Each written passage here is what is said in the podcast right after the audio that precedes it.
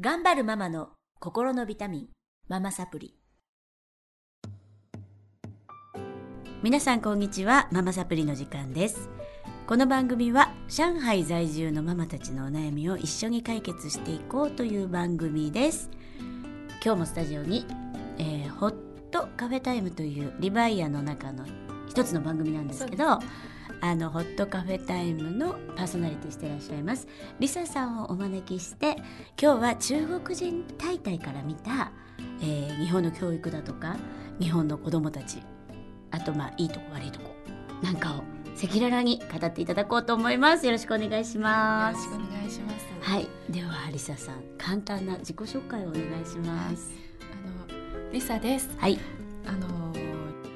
中国人ですけれどもあの、はい、10年前に日本人に帰化して、うん、であの日本人だよねじゃあね。そう、うん、うんうん。あの主人は日本人であの上海は今回は2回目で、うん、前回は5年間、うん、今回は去年来てあまだ1年ちょっとしか過ぎてないんですけど、うん、あの上海は2度目の滞在ですね。はい、で子供はあの京さんのお子さんと去年一緒させていただいて、同じクラスだったんですね。そうですね。今6年生です。はい、はい、ということで、えーと、とリサさんって出身はどちらですか？出身はあの山西省山西っていうところですけど、はいはい、で仕事は北京でした。仕事は北京、はい、すごい。もう流暢な日本語でね。いいえ。私より日本語上手なんじゃないかと思うぐらいなんですけど。ありがとうございます。ね。あのこのラジオでお知り合いになって飲み会でね初めてお会いして。そうですね。そうそう。でも子供が同じクラスだっていうことが分かりびっくりしたんですけどあの今回もねえっ、ー、と6年生。そうですね。ね。もう最終学年ということでね、今もこれからねちょっと6年生の懇親会があるんですけれどもね。そうです、ね、一緒に一緒にそこ向かうんですけどその前にちょっとラジオでいろんなお話聞かせていただきたいと思います。よろしくお願いします。お願いします。えー、っとねこの間もねすごい電話で長々長々話しちゃったんですけど、ね、あのすごい参考になることが多かったので、まあ、ラジオでお話していただこうかなと思ったんですがえー、っと今ちょっと受験を考えてる。そうですね。あの、ね、うちは転勤族で、うんうん、あの上海で5年間、はい、で小学校に上がる時期に日本に戻ったんですけど、で最初は名古屋だったんです、うん、でその次は東京2年間、うん、でそれで5年生になった途端にあの中国に行きなさいみたいな感じでだから2年2年2年であの来たんですけれども東京にいた頃やっぱり周りに住んでる子どもたちが、うん、あの受験受験だっていうすごいよね東京ね。うん、で台東区でまだいいんだけど、うん、なんか資料で調べると千代田区だと、あの受験生は55%とかすごい高いらしいんですね。ねでそんな中でで主主人の仕事の関係で本帰国今回の本帰国は10月か11月ということになってだから東京か東京に戻ったら、うん、やっぱり受験させなきゃってえ10月か11月に帰っちゃうの？そうですね。予定としては。そうなんですね。そうですね。だから長い計画立てられないというか、本当は中国に来て、中国私は中国人だから中国の文化もいろいろ知ってほしいし、中国語もペラペラ喋ってほしいし、そういったことも全くこうなんていうか受験だからまあ家でこもって、あの通信ややらせてるんですけれども、はい、あの毎日勉強勉強勉強でちょっとかわいそうだと思いますね。ああそうか。中国語は喋れますか？中国語はまあ多分ある程度喋れると思います。私は中国語で聞いても、ね、結局戻ってくるのが日本語なので、私の前で中国語喋ろうとしないんですね。まあその辺もねちょっとこの間ね話題になったので話突っ込んでいきたいんですが、うん、受験のことねまず、はい、あの受験ですごい勉強勉強でかわいそうだってリサさんおっしゃってるんですけど中国はそんなことないのかしら？いやあ中国はな,、ん、なんていうかな、うん、まああの私は山西省の生まれで、うん、あの地域性があると思うんですね。でどの地域に行ってもその地域の中での重点中学校、はいはい、重点高校っていうのがあって、うん。うん、あの私の時は、うん、あのまあ、重点中学校に、うん、あの受かるために、うん、やっぱりあの小学校5年生6年生あの地域のあの重点小学校に入って受験のために勉強してたんですけどで高校ももちろん受験しなきゃならないんですね。重点中学校に入ったとしても一貫まあ高校もある学校なんで、日本みたいにまあ、中高一貫っていうのがあるんですけど中国は違って中学校そこでいたからといって高校は必ずしもなんか優遇されるとかそういうのが全くなくてだからある意味で中学の受験と高校の受験中国であのしてきたんですね。ですごいやっぱりあの大変だったんですけどで親に言われた通りに、うん、あのいい学校に行くぞあだから私も頑張るぞあのそういった、まあ、意欲っていうのが私自身にあったんですね。だからあの夜遅くまで寝ても文句言わないしで朝5時起きでも全然文句なくて学校に行って集中してしっかり勉強してたんですけれどもあの子供の場合はまたちょっと違うんですね。今上海の日本人学校でどっちかっていうと受験しない子どもがまあ多いかなっていう印象ですけど、うん、でそんな中で、まあ、お友達遊んでるのにどうして僕が勉強しなきゃならないっていう矛盾があるし、うん、であと日本に戻った時にやっぱり周りの友達と仲良くしたいから受験してみんなの仲間の一人として、うん、あの受験していきたいところに行くというのがあるからでそれでまあ時間になって勉強するんだけどあんまり集中してやってないので、結局あのあんまり効果ないんですね。であともう一つはそのなんていうかな中国だともう本当に受験するなら全部統一試験なの。中中学受験も地域の統一試験、高校受験も統一試験、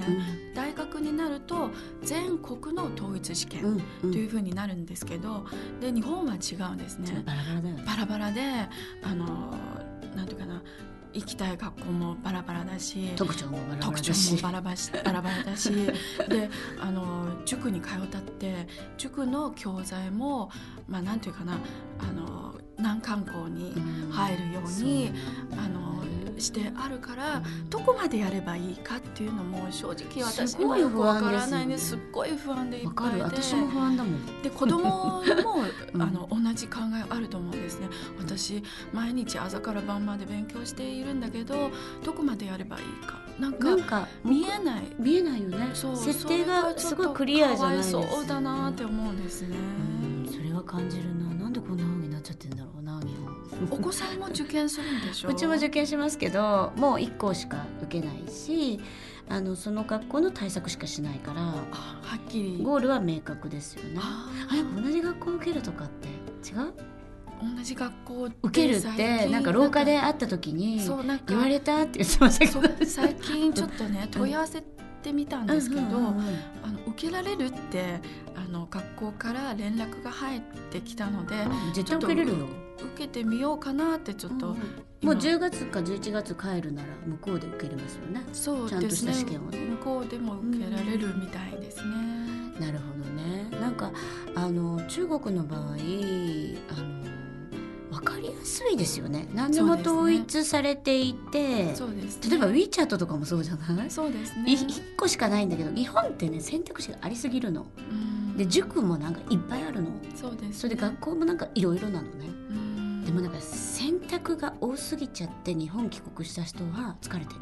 そうですね、うん、でなんかお母さんにそれが采配がかかってくるっていうの？うん。うん。なんか変なとこ選んじゃうと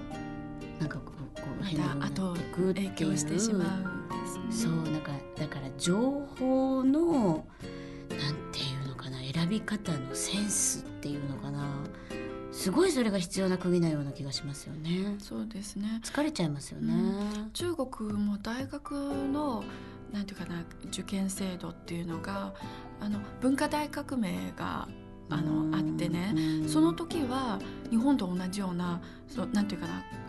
まあ別に学力問うんじゃなくて総合的になんていうかなその人があのすごいなんか体育ができるとか、うん、音楽できるとか、うん、あるいはあの政治の面ですっごい優れてるとか、はい、あのそういう学力問わないであの推薦だったりあのなんかの関係で学校に入れたりする時期があったらしいんですね。うんうん、で1977年78年前後、うんうん、鄧小平さんの政策でまた全国の統一試験というふうになって。どっちかっていうと私はそっちの方が楽ちんですね。えっとリサさんは重点校にいらっしゃってすごい勉強する意欲があったとおっしゃってましたけどそれはなんで何を目標にしてっていうか何を目指して勉強しようと思ってたの？やはり一流な企業に入りたい、うん、まあ人のためにある程度の知識持たないとダメだし、うん、あの上の人間にならないと、うん、あの人助けてあの、まあ、あんまりなんていうかなそんなにできないんじゃないですか。うん。だからやっぱり一流の人間目指したい目指した。目指してた。それはなんかお母様とかお父様のやっぱり意見だったり。うん強制的の面もあったと思うんですね、ね、なんかその時代のやっぱりその中国が、みんな一流目指してたでしょ？多分その文革以降って。そうですね。でやっぱり一流の学校入らないと入ってお父さんとお母さんの面倒見るみたいな。なんかみんな同じなんか方向を向いて進んでたじゃないですか。で今日本もそういう時期もあったんだけど今またなんだろうな個性が認められるとかそういう時代に入ってきてで、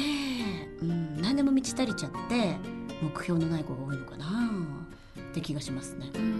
何がしたいか全然わかんない。危機感がないしないない。あの周りと比べてもあんまり大きな差が見えない。で中国は違ってお金持ち権力のある人とかあの目で、ね、目で確認できるから じゃあ自分との差は何かっていうのがあのすごい気づく気づかれる、なのでじゃあ自分もそれに向かってできないかって知識を持ってなんかできないかっていうのを考えるようになるんじゃないかな。だから今多分中国は沿岸地域の、まあ、富裕層の人たちは割と日本に近い感じになってきてるんだけど、西部地域だとか割とまだ貧困地域の子どもたちは知識持ちたい知識覚えたいっていうか手に入れたいっていう意識、意欲が強いはずですね。なるほどした中国と日本の違いってねなんかすごい、うん、あるなと思ってお聞きしてたんですけどあのまたね、えーと、まだまだお話つきませんので、はい、また次週、はい、あのこの続きは お聞きしたいと思います。今日はありがとうございました。また次週お会いしましょう